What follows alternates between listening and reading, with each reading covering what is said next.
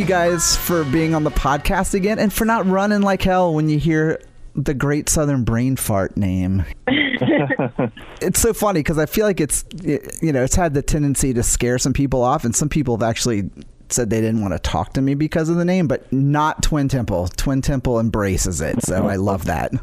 Uh, it takes takes a lot to scare us. Well, so we're in the business of scaring people. Y'all y'all are so like like like pleasantly scary, which I love. You know, it's like it's like oh my god, it's so scary, but oh, it's so beautiful. I love it. well, so it's been a while since we talked the the last time, and uh, a lot of time has gone by. And you guys did an incredible tour with Graveyard and Uncle Acid, which was just amazing. And then you guys did uh, another swing with uh, Amigo the Devil, and then you, you guys went over and conquered Europe. You know, so like a lot has changed. So so how how did how was Europe for you, and like how did they take to Twin Temple?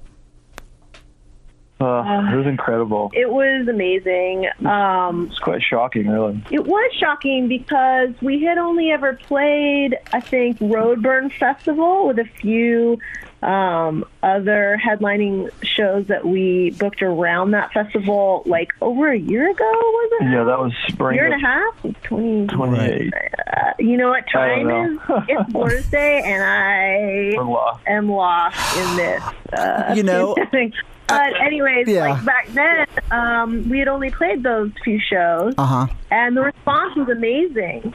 Um, but you know, that was all. Yeah, we had hadn't done. gone through like most of Europe. You know, all that was untapped. No, it was like three shows in Europe, and so we had no idea. I mean, so when we went out there, we had no idea what to expect, but we ended up selling out a bunch of those shows, and every night, you know, like our bandmates would be like peeking around like the curtains and being like, "Holy shit, it's Tax!"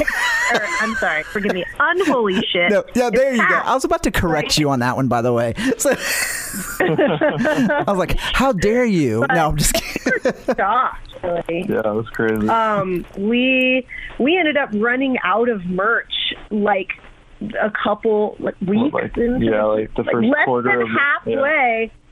Like the person we had brought along to do merch was like, uh.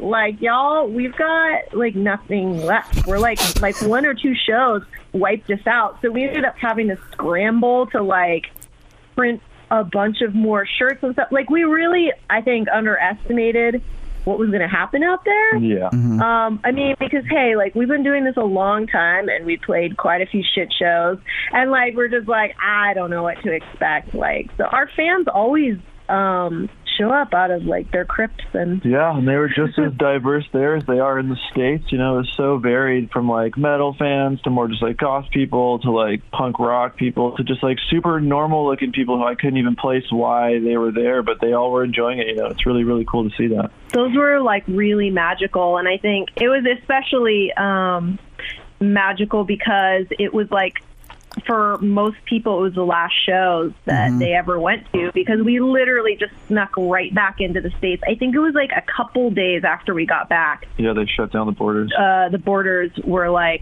shut down and all the travel was banned and everything started shutting down because of coronavirus. So we literally played maybe some of the last shows of of the year um, for people, and I couldn't really ask for a better way. Like No, we went out with incredible. a bang, anyways. So um, they were just the most amazing shows.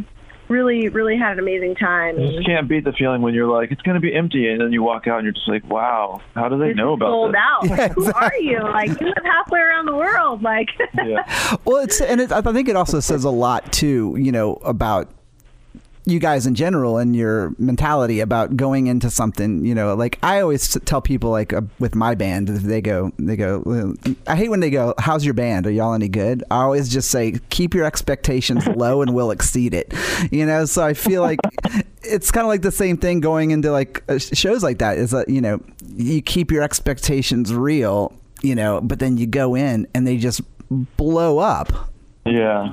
Yeah. definitely. So Yeah, yeah, no, it was Fun. it was great. So you guys have probably been doing a lot of press too again since the last time we talked and I got to ask you so like what is one question that you get totally tired of being asked?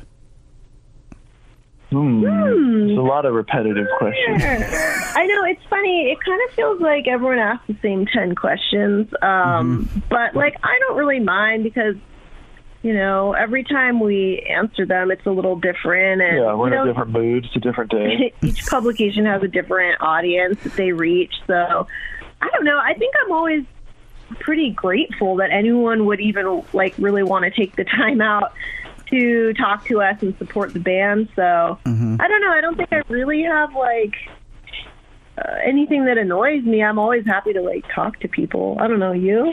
Yeah, they don't bother me. But like, yeah, people ask the same questions, but I don't mind answering them. Personally. I mean, of course, everyone always wants to know like, are you a real Satanist? or just like why we play the music we do, and all Or they're that. like, why is it called satanic doo-wop? I mean, uh, I feel how like come no one's asking what my favorite ice cream flavor is? yeah, no one asks what our favorite color is. Maybe it's too obvious. Oh my god, well then you're going to love some of the questions I have for you because I feel like we covered so much of that ground the first time we talked where I'm just like, you know, people can go back and listen to the first podcast we did because I don't want to repeat it too much. like there's so much more I want to learn Yeah. about you guys, you know? And so and of course because I'm not Yeah, a, I mean, you know, I'm not a magazine, so, you know, I can just do what I whatever the fuck I want, you know? Yeah. Woo! Yay! yeah, I mean, I think I think people are still learning about us, so we're happy to introduce who we are. You know, Yeah, there's a lot of new new finding for sure. yeah. So whatever. I, well, I think one of the things I love so much about the album, you know, just you know, the the full length is that people are still hearing it for the first time, like you said, and. I mean, I still listen to that album at least pro- probably like once a week or so, and every time I listen to it, I never get tired of it. But it, I can always hear how fresh it is because someone you know new will hear it and go, "How did I not hear this band?"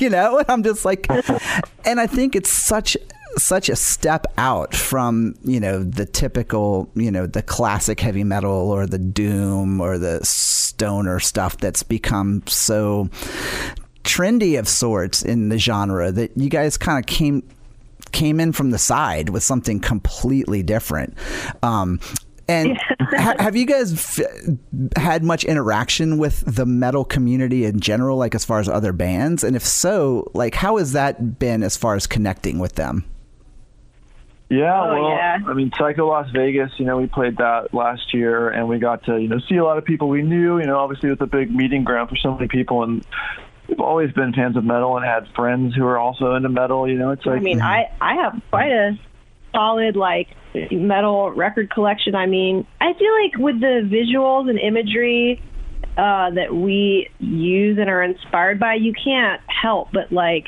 not, you know, like Right. metal. like I, I honestly feel like what was that interview we did and that the writer typically covered like black metal oh, but yeah, they're just right. like we had a long conversation. It was really great, and it's like we are what was that? kindred. yeah, we were all kindred spirits. We kindred decided. cursed spirits. like black metal, I think philosophically, um, you know, is probably like closer to our philosoph- phil- uh, Mm-hmm. than um, the classic American 50s and 60s rock Yeah, and roll that we absolutely. actually sound like. So, you know, There's a lot of common ground, you know. So yeah, we meet bands, and we kind of. I mean, I, I forget who we met. We met like some people Oh, from yeah. Opeth. You know, we were hanging out on Acid, of course, because they were out there, which is great to see them again. like graveyard. Graveyard. Who else was out there? We were hanging out. I don't remember right now. It was kind of a I don't know, like minute, but the, there's so many. The metal community has been really supportive. I Really think because we recognize that we're like on the same team, even if mm-hmm. our music. and everybody just wants to play rock and roll anyway, you know. Yeah, I mean, metal is like a a development out of rock and roll, and so it's just like we're referencing the very early beginnings of rock and roll and they're referencing like where it went to and pushing the mm-hmm. boundaries of like the future of it sonically so We listen to it all though, you know. So there's always that that common ground. Right. yeah i mean we love metal It's funny because I've always said this for the longest time is that I feel like heavy metal audiences, you know, like fans in general, are some of the most open minded people because I feel like, you know, metal fans can kind of go backwards, you know, and enjoy six, six, like I'm a huge Monkees fan. Like I love Paul Revere and the Raiders and bands like that. But then, Yeah. you know, like, uh, but I also love, you know, uh, uh, you know, Black Widow and bands like that, you know, and whatever. And so I feel like metal fans can tend to go back where it's harder for more non-metal fans to kind of move into the genre. So I always kind of got the impression, at least for me as a person, is that I'm very accommodating to what I listen to as far as like, you know, if it's good, I'll listen to it. That that kind of reminds me of Satanism and how like the imagery of metal is almost like a blind to people who can't get past the you know the like how it appears to be so you know maybe like violent or you know uh, evil evil or whatever you know and in reality in general like the message is not that you know and it's like used as like a literary you know uh, tool and whatnot you know for the lyrical purpose or the visuals. So it's like once you once you can see past that and be like you know this is actually great music. These are like technicians. It really opens your mind you know and that, that kind of like you're saying you'll be able to go backwards and view music in a different way opposed to the other way where people are scared of the imagery you know and they're really closed-minded and closed off.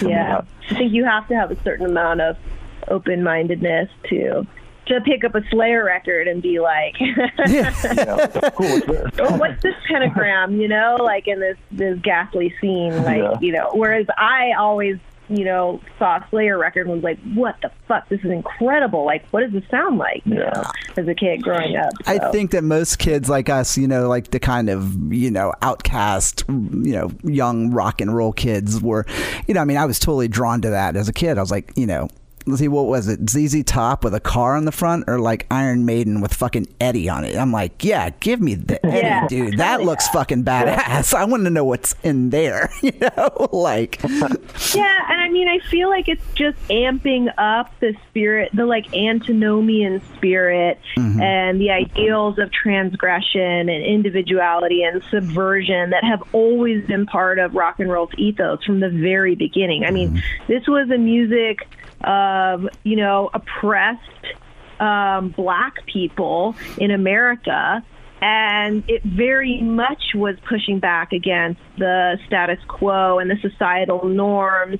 And it was shaking a lot of shit up. I mean, there's a reason why early rock and roll was actually dangerous and was banned and, um, you know, felt like the music, the anthems for the rebel um, angels, you know. So I think that you can relate to that spirit across the timeline, which is kind of like what made us realize that maybe including say, our own personal like you know Satanism and witchcraft uh, aesthetics and practices into this uh, classic early American rock and roll maybe wasn't that far fetched because the attitude is is the same. You know, if you love Chuck Berry, then you're probably gonna like, you know, down the line like Black Sabbath. And if you like Black Sabbath, well then shit, like it's not that far from, you know, um, Alice Cooper or King Diamond or Right. where the expression of the genre went. You know, it, it, it was metal was like birthed out of rock and roll. You wouldn't have metal without rock and roll.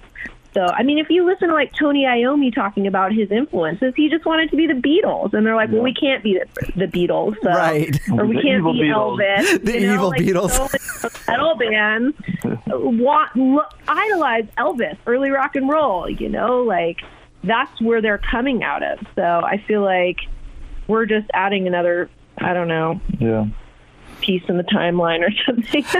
Well, I mean, I think again, like I said, one of the things that attr- you know drew me to you guys in the first place was that I loved the fact that it was just an ex- a way to expose people to another not really genre, but another style of music that could still tie in with a lot of the um, fundamentals or some of the um, underlying or even you know very obvious beliefs of certain bands like you know you know black metal like I was joking around with a friend of mine, but I was being totally serious. Where I told him, I said, you know, it's kind of crazy that I find Twin Temple to be more evil than Watain, and their shows are way.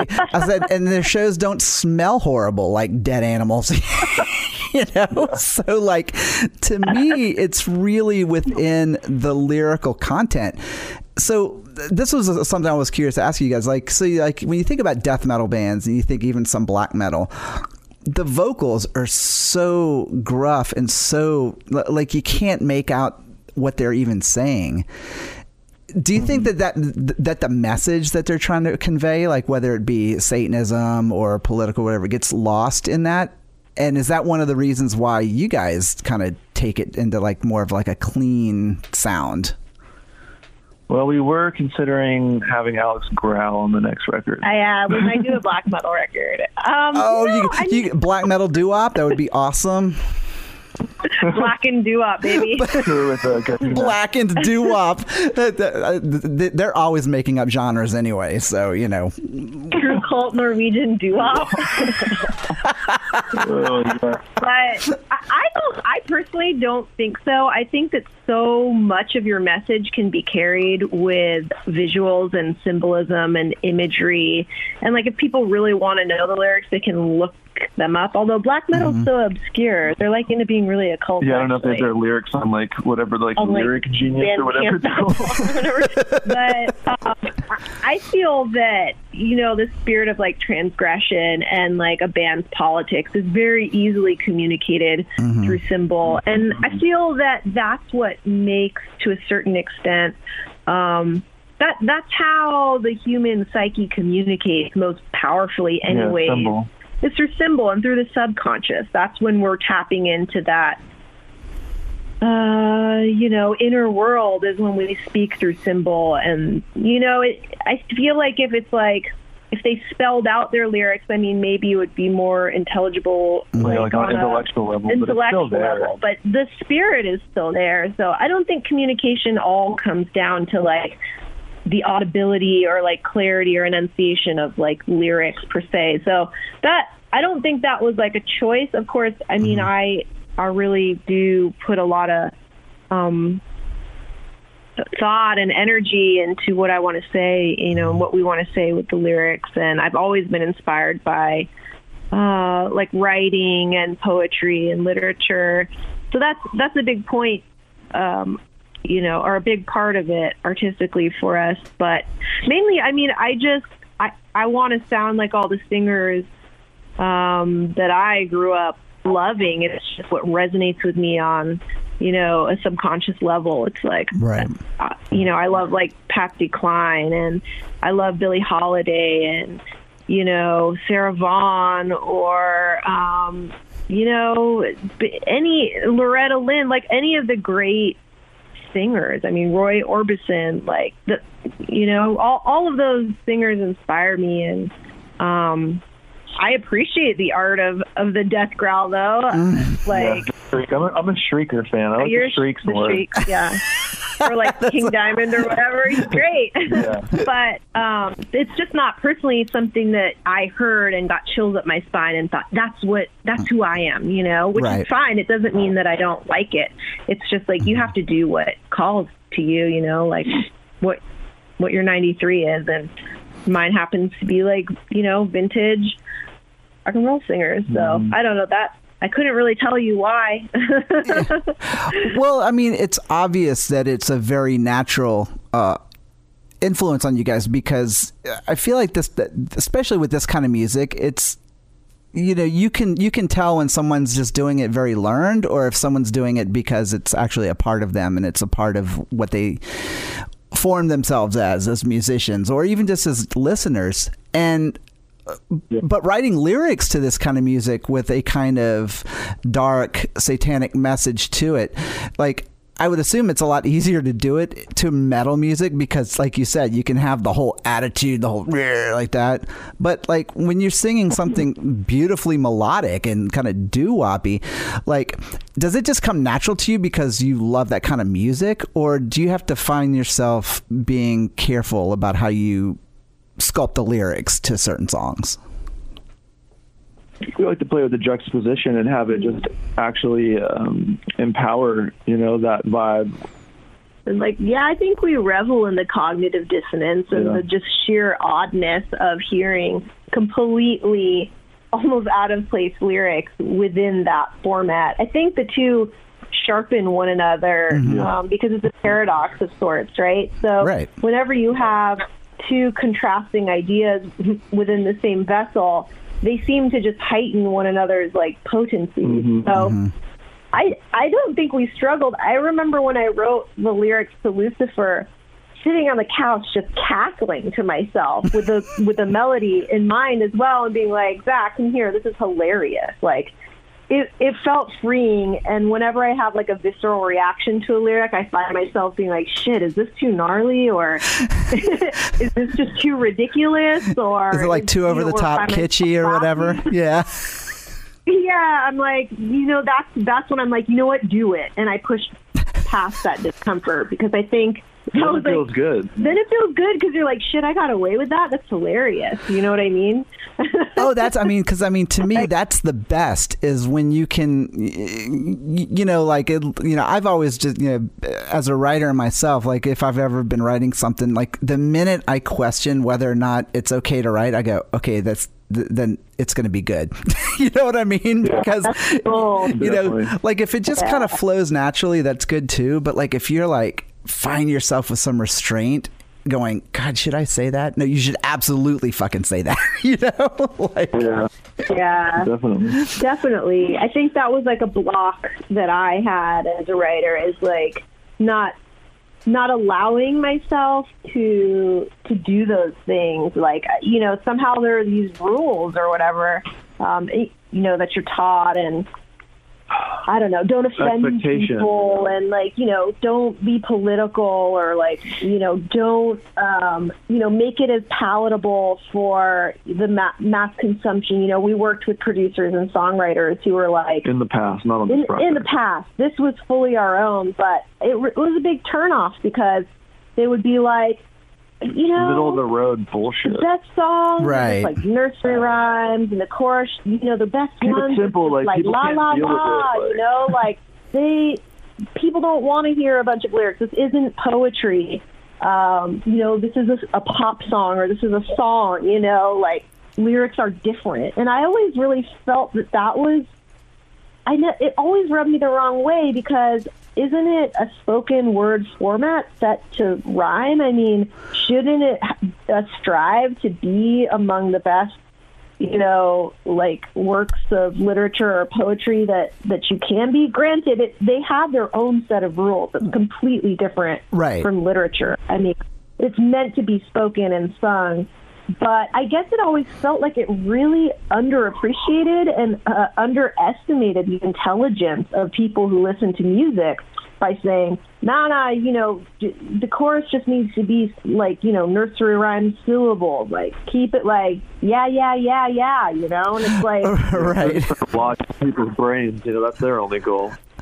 granted, algorithmically or whatever, um, you know, there's tricks you can play with the brain to keep it playing in your head and to I mean you absolutely can engineer a quote unquote catchy song like premeditatively should you choose.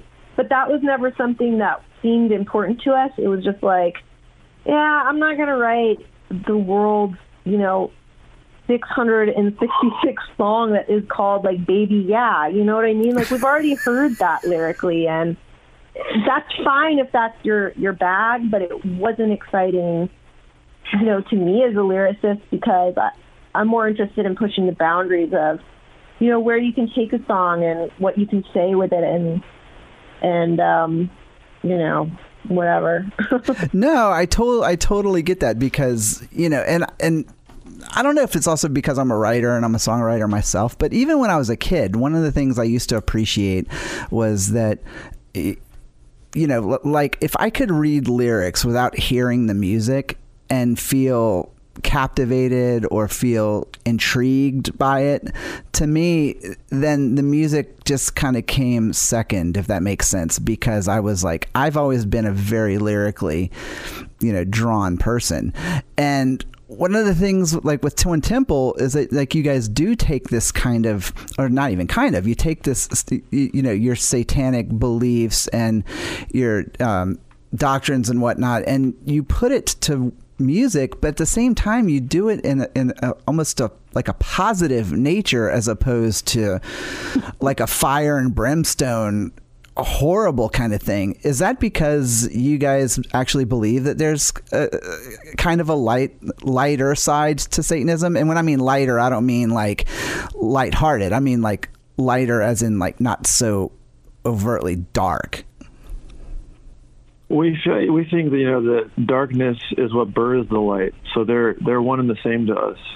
Yeah, I think it's about transcending those binaries of good, evil, light, Yeah, they're one and the same. dark, sinner, saint, um, and all these false dichotomies that we set up as a society. I mean, they're really an illusion. So death is a part of life, you know, darkness is a part of light. Like, and personally, I always, I, I try to stay away from, you know, dark, black, evil, light, white, good, because it's Right. also predicated on a really racist system which posits whiteness as goodness and blackness as evil. So I don't see, um, you know, the imagery that we use in any way really aligning with, you know, the quote unquote evil. I mean, the skull is a symbol of remembering that you're going to die and to live your life to the fullest. Um, you know, and and from death, it, you know, life is birthed, and that's just the nature of the world we live in. So, uh, we're certainly not um, trying to Yeah, we're trying not trying to make anything good because we don't even believe in good. or like put a new spin on on uh I don't know other people's uh, satanic beliefs. Um, I mean, the beauty of Satanism and why it works for us is that it um, it really it places a lot of value on the individual. It's a limited edition. It's made to allow a pluralism of sorts and to it's like you know there's no one right way. So it's i feel that the best way to navigate that is like you have experiential knowledge right? You try things. You keep what works. You discard what doesn't. Experiment. you understand that like not one medicine can be prescribed for every patient because everyone is different. How And the world is subjective. And yeah, and uh, objective, objective, at the same time. So how could you say one way of being works for everyone? Like we appreciate too that our music is not for everyone, mm-hmm. and that some people are turned off or scared, or it's just not where they are in their life, where they're interested in the world that we're creating and explore, and that's completely fine too. So I just see that everyone's at different spots on on the tree of life or on their path or whatever mm-hmm. you want to call it, and it's completely not only okay but expected that you're going to be exploring different archetypes and energies and symbols at that point in your life, and it doesn't mean what you're further or you know better or along on the path or whatever. It just means that's where you are in your life and that's what you gravitate towards. So you know we're not we're definitely not trying to please everyone Right. or be like oh you know we're good or we're not good or whatever not bad. Or, We're like Yeah, I- super evil. yeah. but we are yeah, I love and I love it, of course. But uh, actually, it's so funny because to kind of touch on what you were talking about was that you know, like, eh, eh, eh, and it's okay for people to also just like music, like to not really feel like they have to have some sort of a personal or spiritual connection to the lyrical con. I mean, like I'm an atheist, and I've been I've been one. God, since I was like you know 17, and Stryper is one of the best live bands I've ever seen. You know what I mean? but it doesn't mean oh. I'm going to a Stryper show and holding my hand up and going, "Oh man, I've been saved." You know, I just go, you know, God damn, man, Michael Sweet sounds killer. You know, like I, I mean, so it's like I can actually enjoy the music and not feel one way or the other. You know what I mean? Like, you know, that that's kind of their prerogative, and, if, and you know, if that's what they do, that's fine. But you know, sometimes it's okay to just like music. You know.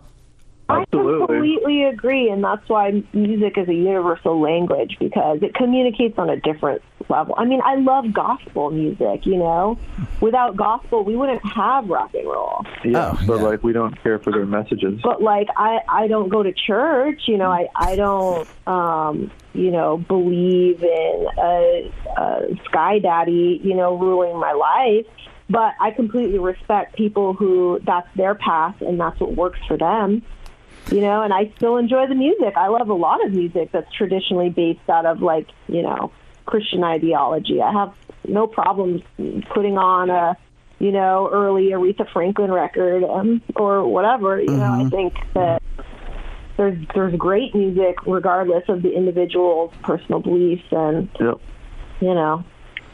No, I totally agree because you know I grew up in New Orleans, and so I you know growing up in a predominantly Catholic city, you know gospel music was you know jazz music was you know just everywhere. But at the same time, you know, like as a kid, you're hearing stuff like, "Oh, they're vampires. Do they hang out on the levee?" And like, "What's up? What's what's voodoo? What is this?" You know, so there's always this, and I feel like for people in general, the darkness is always going to be appealing to people because it's so much more mysterious than the you know quote unquote light if that makes sense like it kind of goes back to what you were talking about with the album covers it's like do you want to listen to something that's so like obvious or do you want to look at listen to something that actually picks your interest and goes i might be scared of this you know Yeah. Yeah. I mean that's what the occult means. It's Yeah. that which is hidden. Right. So- You know, and, and- so it was uh, a friend of mine told me one time, he said, you know, there's a reason why during Halloween, you know, you know, people don't go walk through churches. They walk through haunted houses because they like to be scared. Do you know, like there's something about that. You know, I mean, if you go walk through a church, you're like, okay. Yeah, but you know, haunted house, you got like evil shit jumping out of you. You're like, oh my god, I paid for this. You know, Yeah. People love a mystery. Well, yeah, it's absolutely part of who we are as humans. I mean, if you look in our uh, art and culture for thousands of years, just as we're interested in, you know, um, angels, there's been demons and vice versa. It's all part and parcel of the same human experience, really. Yeah. Yeah, and you know, to kind of go backward a little bit, you guys were talking about like you don't go to church, but you do hold your own services. It's a nice segue, right? you see what I did there? Um, is that you guys were doing your uh, like Sunday services on YouTube, and then you've also been doing the uh, stripped from the crypt um, series.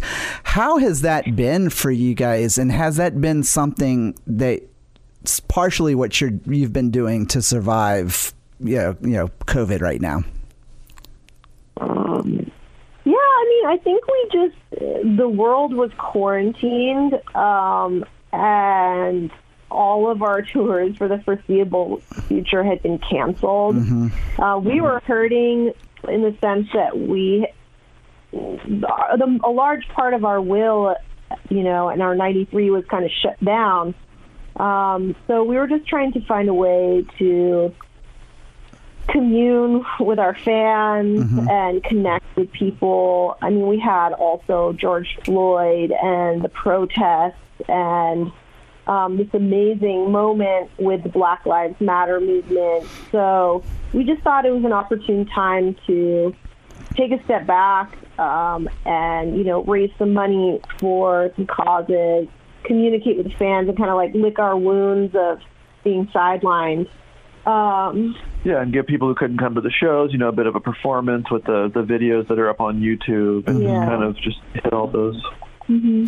i think it's fantastic because i think it goes right back to what you said, Alexandra, earlier was that you know not only is music you know the you know you, you know just the you know international language, but it's also something that in all times of you know dire and whatever like we always find a way to fall back into music as this healing source you know and so i feel like Yeah. that it's almost you know bands like you guys you know i mean you're still putting your music out there and offering fans a way to kind of escape from the craziness. And so I hope you guys realize what an impact y'all are having because I've watched these performances myself and gone, oh, it's so good to hear them. I miss that band. you know? Yeah, we definitely miss performing. Yeah. It was it it was and it is a hard um, blow to take because it's like we finally got to the point where we were able to tour and there was you know people showing up for our shows and we finally booked out the whole year and I mean for me especially like a woman being booked on these major male dominated rock festivals like Download and Hellfest. It was mm-hmm. just like it felt like we're on this mission. And Right. It was like a huge moment of like I think achievement for us to think, wow, you know, look how far we've come and this weird ass band like that we are are going to be on sharing a stage with fucking Iron Maiden. Like this is nuts. Luckily, we're all rebooked for next year. Yes, this is true. Um, 2021, we're back on. Download So and Hellfest. that's the So light the fingers, end fingers crossed, horns crossed. Can you guys give me a ride? Because I'd love to see the show.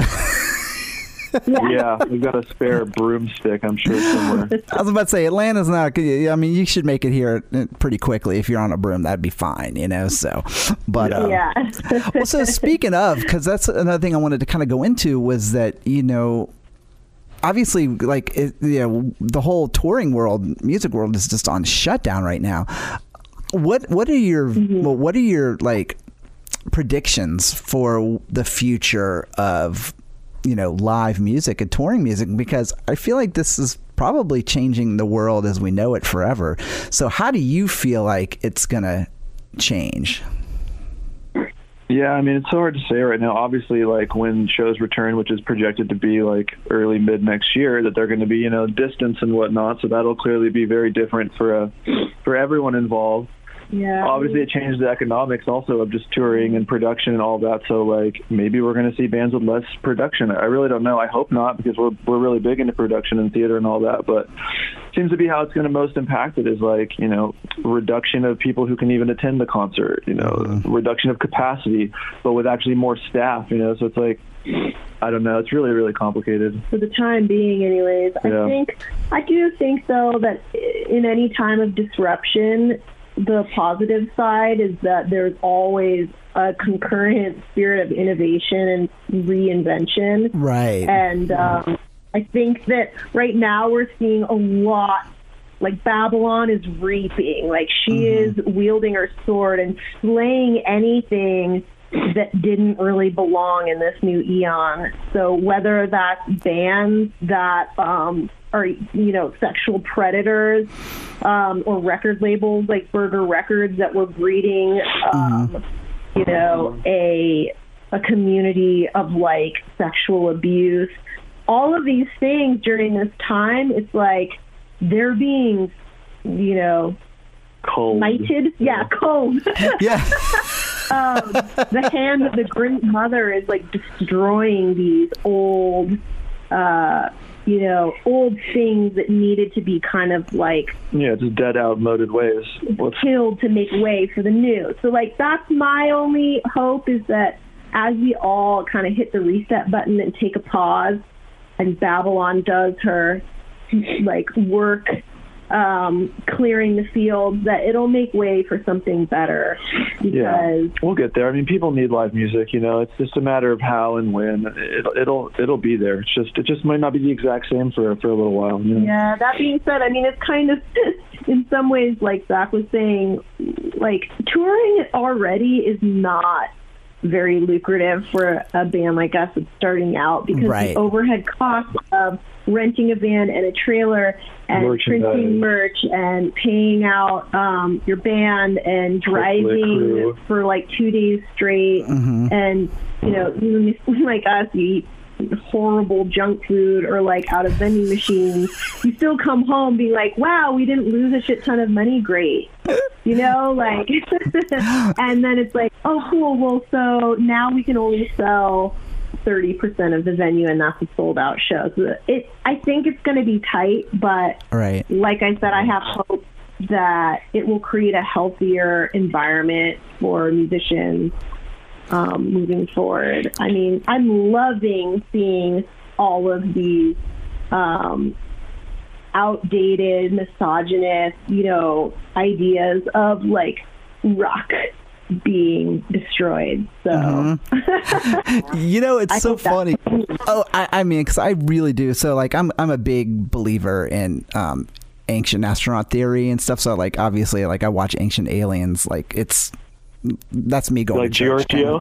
Giorgio Tsoukalos is like my that that's he, I want him to be my dad. Actually, you know, he is so awesome. You know? But I what? have a photo of Giorgio when he came to the show. No, did you really? Uh, is- is yeah, he- I did. He was uh, wearing his big, like, Amber, giant amber, like, blown glass fucking necklace. Is he as over the top in person as he is on TV? yeah, he was. I feel like he was trying to. Was it some? I don't know. lording over some like girls. Yeah, he's was trying to be all like, "I'm Giorgio," and like, oh, my God. That's amazing. but anyway, what I was what I was getting at because that was a great. That's a, I love that interlude right there. Was that um. y- You know, one of the things that kind of goes along with ancient astronaut theory and stuff is that there's always been this idea that kind of like what you said, Alexandra, was that you know throughout the history of our world, you know, and our universe and whatnot, there's always seems to be these stories of kind of like a reboot. Do you know what I mean? Kind of like, okay, you know what? We're, Yeah. we're we're gonna we're gonna hit the pause button, just like you said. We're gonna wipe all the shit out, and then we're gonna start fresh. So here is the new starting point. You know, let's go from here and mature and grow as far as like audiences and things go.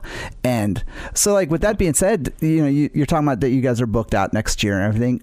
Do you see yourselves doing some more, still continuing to do these online performances and whatnot? Because that seems to be what a lot of bands are doing right now.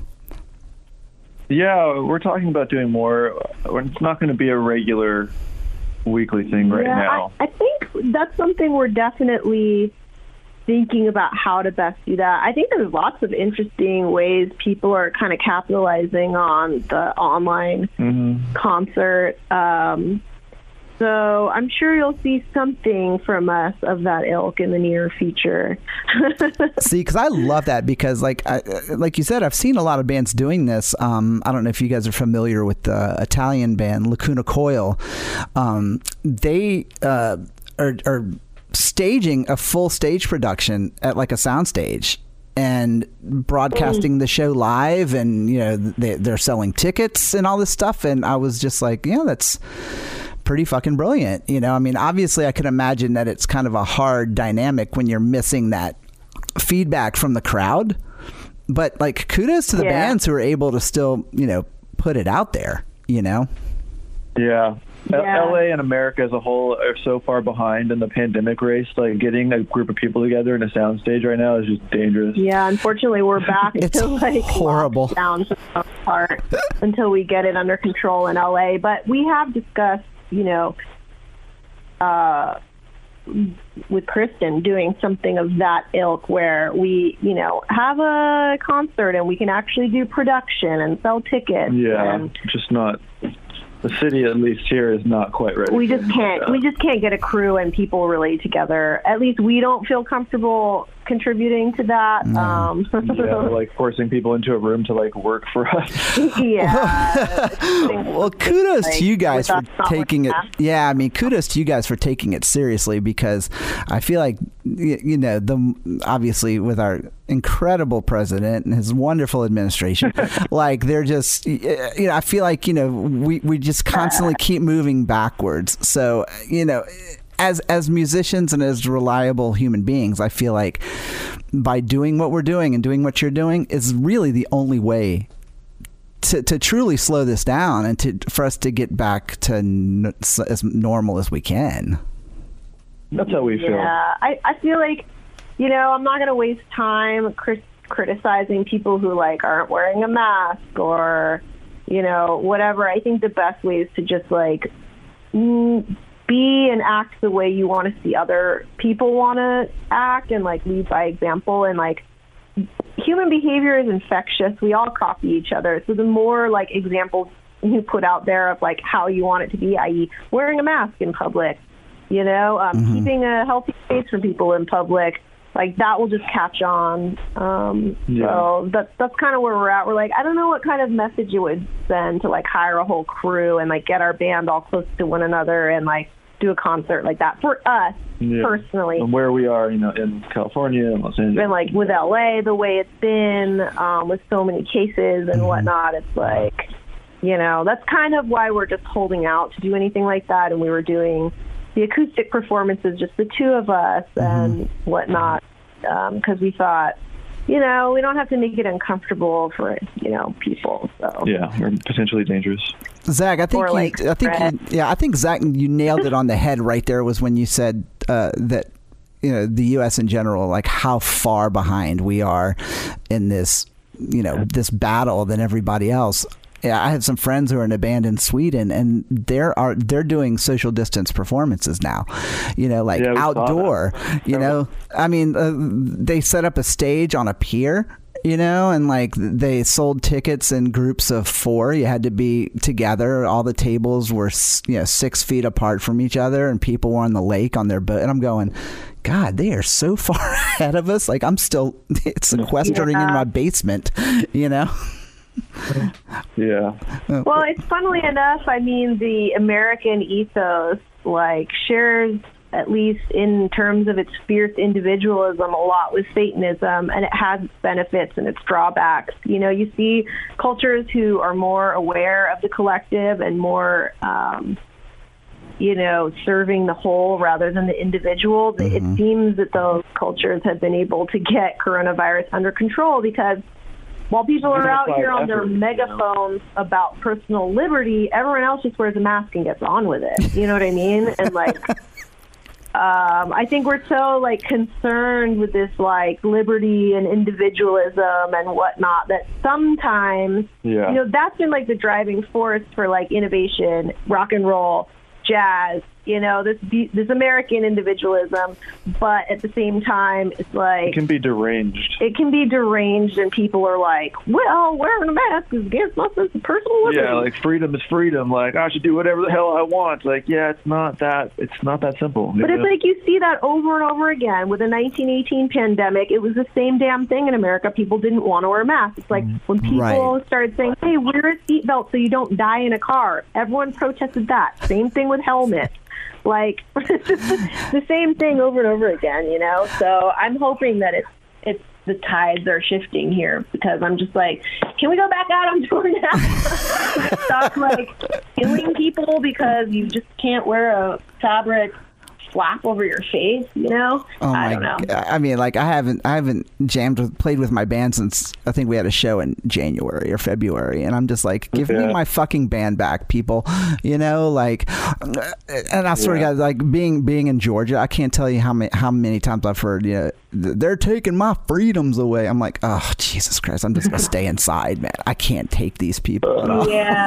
Like, I just Yeah. feel better off inside.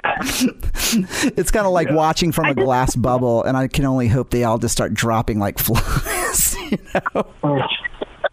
Yeah, I, it's just like this isn't a political issue at all. It's a public health and safety issue, and there's absolutely no reason to politicize it. No, But know, what can you do? look, my, my wife works for the CDC, and basically, in a nutshell, I think everyone's consensus is listen to science, not some guy who stares at the sun during a solar eclipse. Like that's pretty cut and dry, you know. So, well, anyway, so I've got I've got a few more questions for you. The, a couple of them are, you know, some of them are going to be some of these like fun questions, like Zach was talking about, like I'm not going to ask what your favorite color is because I feel like you expected that one. But um, uh, let's see. So like, what is an album that you guys feel like everybody should own? Ooh. That's actually a trick question because I wouldn't prescribe one album for every single person. Ah, I like that. I don't know you. yeah, same. And besides, there's so many fucking great albums out there. Like, how could you be like, you must have the one album? I'm really opposed to any time anyone says this is the one thing that you must. Blah blah blah. Anytime anyone begins a sentence with that, I tune out and I'm like, okay, definitely not doing that. Well, then I'll stop telling people that they have to own the Twin Temple album. No, I'm just kidding. I'm just gonna be careful what you wish for, girl. Well, shit. Since uh, since we're not touring and we could use the money, uh, our album is the one you got. is the one you got to own. That's what I was gonna say. Ah, were you? I'll tell you. I will. I will. Incl- I will include a link to probably the album at the end of this podcast. By the way, so yes, uh, I, but that uh, being said, the one album and the only album that is the only album everyone should listen to in the world Really Stryper. is is Twin Temple. Is Stryper. It is Stryper. Don't be a hater, Zach. I'm just kidding. I own a Stryper record, and I am not ashamed. I Just about how they're like super proud about hitting people with their Bibles. Oh. This other day. Yeah, someone asked us about Stryper in an interview, and I was like, "Oh yeah," I, like pulled out that dusty record, and then we're and Zach was like, "Don't they throw Bibles at people's heads?" We're like, "It's kind of a good idea." Yeah. Matter of fact, I remember watching an interview years ago with King Diamond, and one of the things they were asking about his shows, and they were like, "Aren't, are your shows are violent and dangerous?" And he's like, "He's like, my shows aren't violent and dangerous." He goes, "Stryper is more violent than us. They throw Bibles at the audience." He goes, "They could put someone's eye out." Exactly. That's what I'm saying. so it's like I, I had to laugh at that. I was like, I was like, you know, you're more likely to get physically injured at a Stryper show, you know, than you are at a King Diamond show. So what is what what what particular song if there's a song and you have to pick one like what is one song that whenever you hear it on the radio like you just have to sing along with it? And i want to start with zach because it's like no matter how bad you sing it like what is a song you have to sing along with Hey, Zach, he's got a good voice. That's this really is my hard. secret about Zach. That's really hard. Let's see. A song on the radio. Well, given I haven't really driven in like six months, I'm gonna have to look in the back of my mind. Uh, fuck. There's so many good songs. I mean, well, it depends on what radio station, clearly too. So I don't know. I mean, obviously, like, let's just go with an easy one, like Guns N' Roses. I can't help but like do a bad Axl impression. You know, that's just, just like fun. At a really low volume, I can hit all his notes, but I could never belch them out.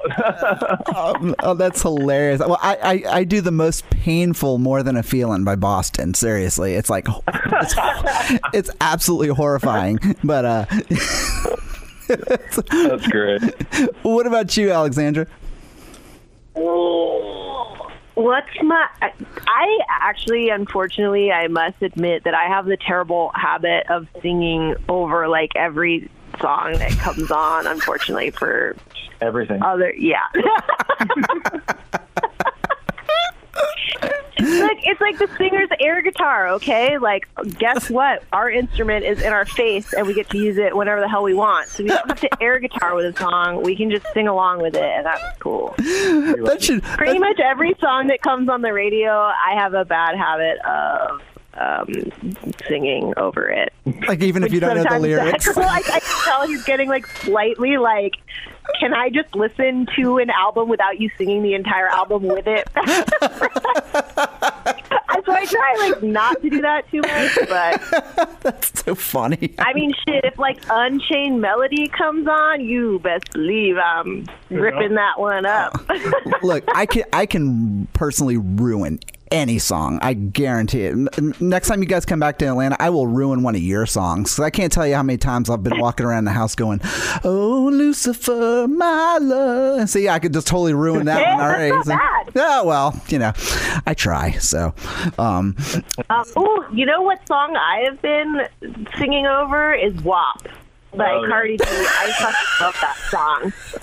I think This is that amazing. She is the perfect uh, incarnation and example of the Eon of Babylon of sacred. her unfortunate Christian employees. True, she is Christian, but that song is satanic as fuck, even though she's Christian. I was about to say, you know, like I, I think her Christian values get tucked away a little every now and then, which I which I don't mind. So, but uh, it's Yeah. I have to tell you when I when I heard about that song, like a friend of mine sent me the link, and I was like, I have been offline for exactly ten hours, and all of this shit has happened since the last time I was online, and like there, he's texting me headlines, and I'm going, is this the Onion? Nope, it's CNN. Is this the Onion? Nope, it's it's New York Post. I mean, know? the fact that Republican senators or whoever the hell it was is running out and saying that, you know, they need. holy water in their ears and shit. I'm like, man, no one said that about our record. No, no. That's so But. I mean, in all honesty, it's the work of fucking genius. Like a woman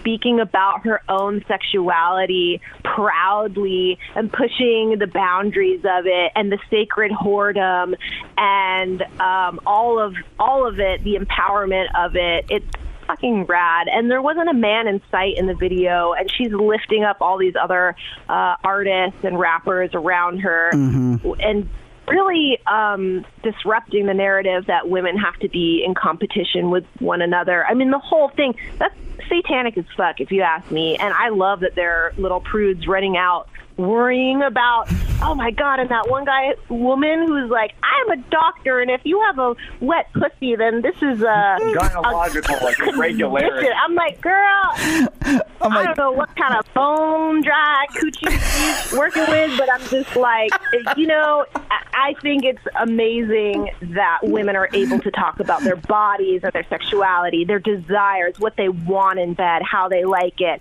Oh, proud yeah. of their bodies' functions. Um, Um, and, you know, it's just like, I, love that song. So that lately, that's been my little bop. I, I, I tell you that that has been some of the best news I've read ever because I'm just like, okay, so basically, like whoever that woman is married to, like, must feel like dog shit if, if she's saying like, I've got the Sahara Desert between my legs, and I'm going, he is doing it all wrong, and so are you, you know. poor, poor I mean, lady. it's I mean, it's Been not rocket. of, Oh, dry coochies. Medical. a medical problem. A medical oh, problem, yeah, and I'm sure her husband or You know, whatever. it's like, America's so damn prude about that. It's like Uh. we're not supposed. Women aren't supposed to enjoy sex, and they're not supposed to be turned on, and it's supposed to be for procreation, and like God forbid we enjoy it and are liberated, and you know, I don't know. It. So I'm like, yeah, that that song's badass. I, I I I love that that actually came up in this interview without me even having to go there. That was just like the that made my day. I'm telling you, that just made so. Well, I guess the other thing too is uh, in closing, like, so what's up with some new music? Are you guys? Did you guys have something ready for a follow up album, or like, are you guys currently Well, writing, or what's going on? We could tell you, but we would have to send the death curse upon you. I love it when you talk dirty to me. Uh, yeah, you'll just have to wait and see. That is. I mean, We've been touring a bunch. I mean, last year we were on the road the whole time. You know, it's like we've been on the road until Feb- in mid February. Yeah, I think it's like uh, the cycles are basically you're either busting your ass on tour every day, coming home, breaking down that tour, getting for the next tour, going back out, or you're chilling and you're like writing an album. Right. But like, unless you're one of those rare unicorns that Have can, other people write their music for them, and they just have to put a vocal track on top of it. or write on the road somehow, or, or yeah, work with writers. Um, Yeah, I you don't know, we don't. It's it's like physically. impo- I'm like, I'm trying to just survive on the road. I don't, I, you know, have creative. I don't know. It's not some like party in a tour bus where I'm like strumming a guitar. Like I'm crammed in like uh, you know a 12 passenger van. Like yeah, there's no there's no room to write on the road. I mean, we're too tired. But uh, you can't even fit like a guitar. I don't know. Just when no, you would do that. you can do it in your head, you know. But we're just too tired, you know. Honestly, so and then we, we're working on things right now, but we can't discuss what we're working on. Yeah, we do Yeah. have rest assured there are some exciting things in the works coming up. Um, you know, we can't really help ourselves to like, you know, We're always creating. I mean, that's just what we do. yeah, absolutely. See, and I love that because you know, like you said, it's kind of hard to be uh, creative and write in a van, like a twelve-passenger van with like fifteen people in it. Well, You know, like, but like, Yeah. you know, if you got a tour bus with a back lounge and everything, it's like if you're not writing an album, like I, I fucking hate you, you know, because you Yeah. have all that 100%. space and that luxury Yeah. to do so, you know. Yeah. Yeah, we're not at that level, so um, Yeah. until you know. So we have a studio on the bus. We'll be working at home. Well, so I still get where you would fit like a guitar or an instrument of writing on in a van. I yeah, will say in the past I was lucky enough to do some bus tours and I did have a guitar on the bus and actually was enough room to like restring my guitar and play it and it was really, really nice. see, yeah, we'll get there one day.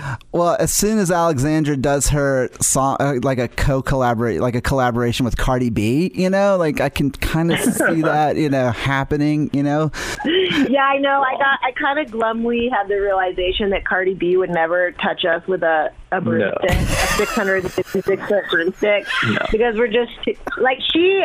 I think exemplifies a lot of satanic values, but then she also isn't a Satanist, and she exemplifies Christian values as well because that's what she is.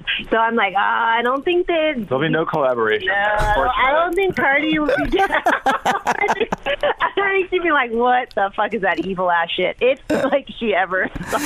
Yeah. We're just not in that um, No. world at all, you know. The Well- world is so ruled by Christianity.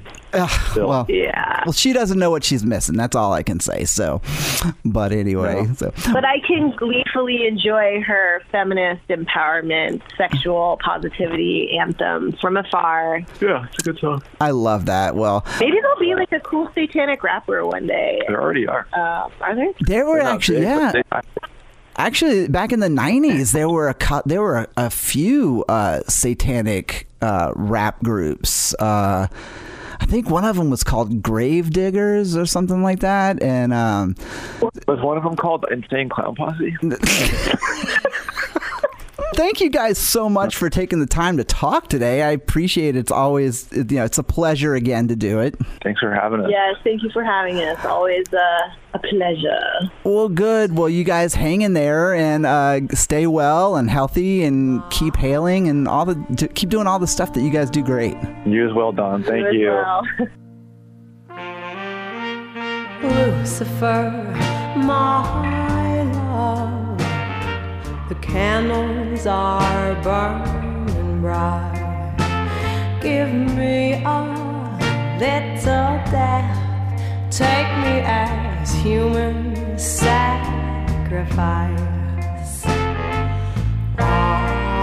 Just a fool, a fool, a fool